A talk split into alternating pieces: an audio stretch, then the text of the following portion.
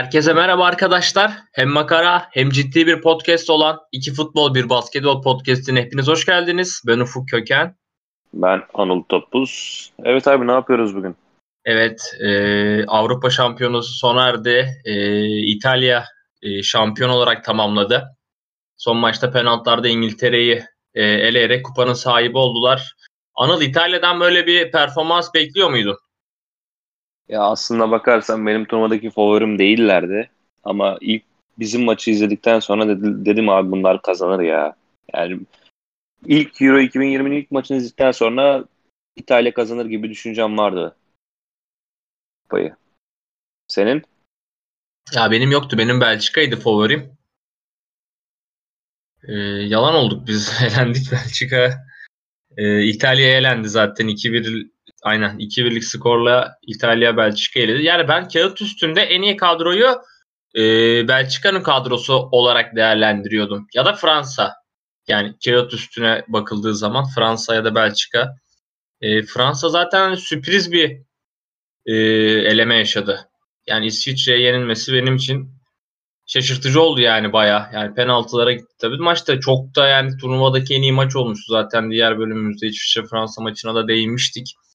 Ee, ama e, ilk maçtan sonra evet İtalya'nın oyunu bayağı böyle hani oturmuş gibi e, duruyordu. Gerçekten Roberto Mancini bayağı iyi bir sistem kurmuş.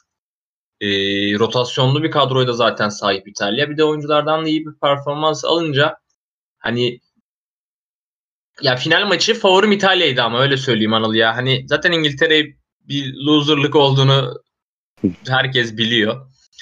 Yine oldu yani penaltılara giden maçı yine İngiltere kaybetti. Harry Kane'e üzüldüm ya bir tık Anıl. Harbiden e, kupası yok. Hala da bir kupası yok. Ya benim zaten finaldeki favorim ben İngiltere'yi destekliyordum.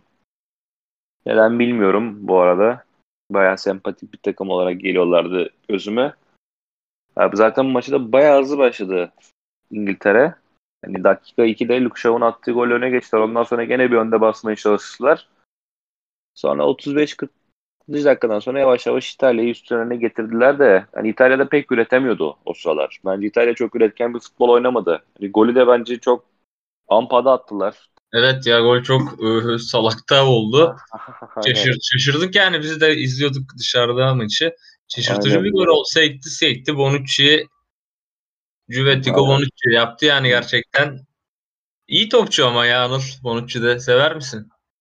Yani büyük ihtimalle o Chiellini bu Bonucci'nin son turnuvasını izlemiş olabiliriz. Ya belki belki Bonucci oynar da Chiellini bilemiyorum. 37 yaşına gelecek çünkü. Ya, çok iyi tandem oturtmuş şey İtalya. Zaten sürekli hemen hemen bir sıkıntı olmadığı sürece bütün Avrupa maçlarında hep aynı kadroyla oynadı İtalya. Biz zaten Jorginho sakattı. Onun yerine de Locatelli gayet iyi bir görev üstlendi. Sakat. Verratti. Verratti sakattı. Pardon aynen. Aynen Verratti sakattı. Onun yerine Locatelli çok iyi bir görev üstlendi. Valla Anıl Locatelli'yi ben kesmez diye de düşündüm ya. Ee, yanlış hatırlamıyorsam hangi maçtı ya? İki gol birden attı zaten. Ya İsviç, ya İsviçre'dir ya Galler'dir. Yok yok grup dış grup dışı attı ya. Grup dışı atmıştı galiba. Grup dışından sonraki maçta atmıştı diye hatırlıyorum. Her neyse yani Locatelli iki tane gol attıktan attığı maçtan sonraki maçta Verratti'nin sakatlığı düzeldiği için Verratti oynamıştı maçta.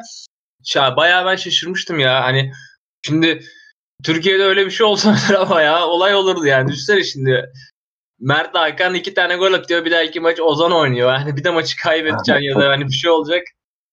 Ee, ama işte sistemi çok güzel kurduğu için Mancini yani adamlarda anıl şey de olmuş mesela biraz. Şimdi takımdaki oyuncular e, çok üst seviyelerde her yani aşağı yukarı hepsi e, Sassuolo'dakiler hariç Şampiyonlar Ligi'nde oynayan oyuncular zaten. Hani buraları oynayan oyuncular öncedeki turnuvada olanlar da vardı. Hani söylediğin gibi Bonucci'si, e, Çelinisi falan.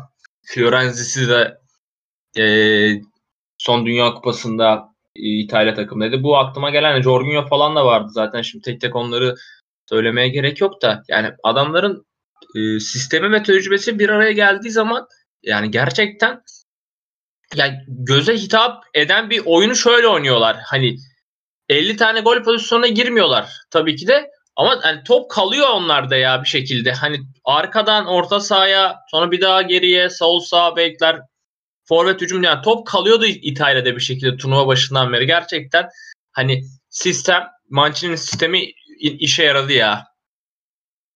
Ya bir de yani ben bir yerden dinledim.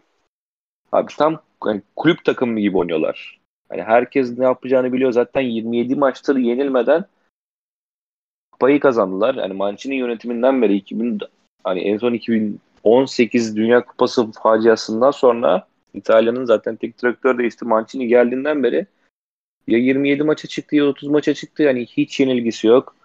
Zaten takım yenilgiyi tamamen unutmuş bir takım. Zaten sistem kuruldu. 4-3-3 oynuyor İtalya.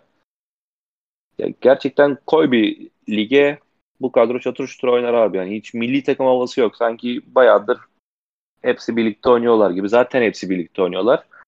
Ama sanki bir milli takım değil de bir kulüp takımı gibi yani müthiş bir strateji, müthiş bir taktik.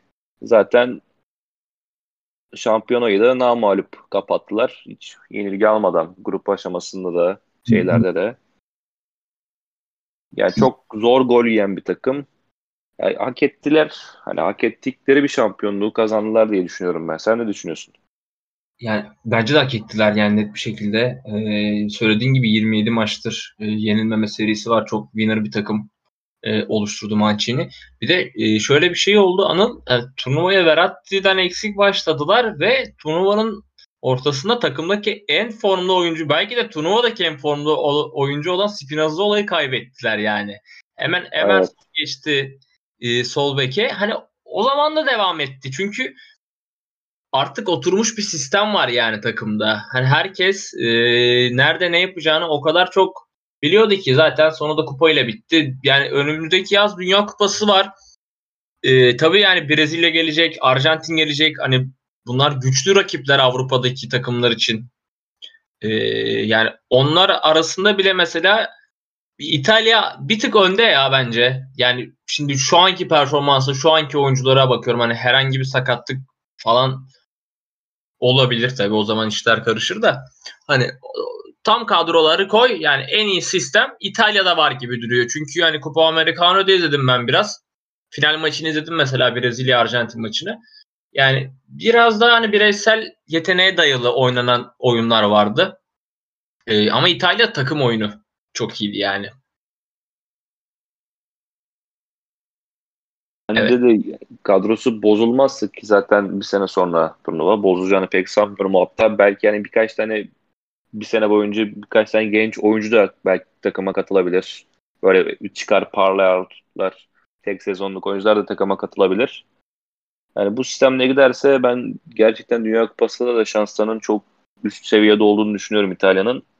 Yani ben başka da bir şey eklemek istemiyorum. Arkadaşlar bizi dinlediğiniz için teşekkür ederiz. Ee, bugünlük Lights Out. Görüşürüz arkadaşlar.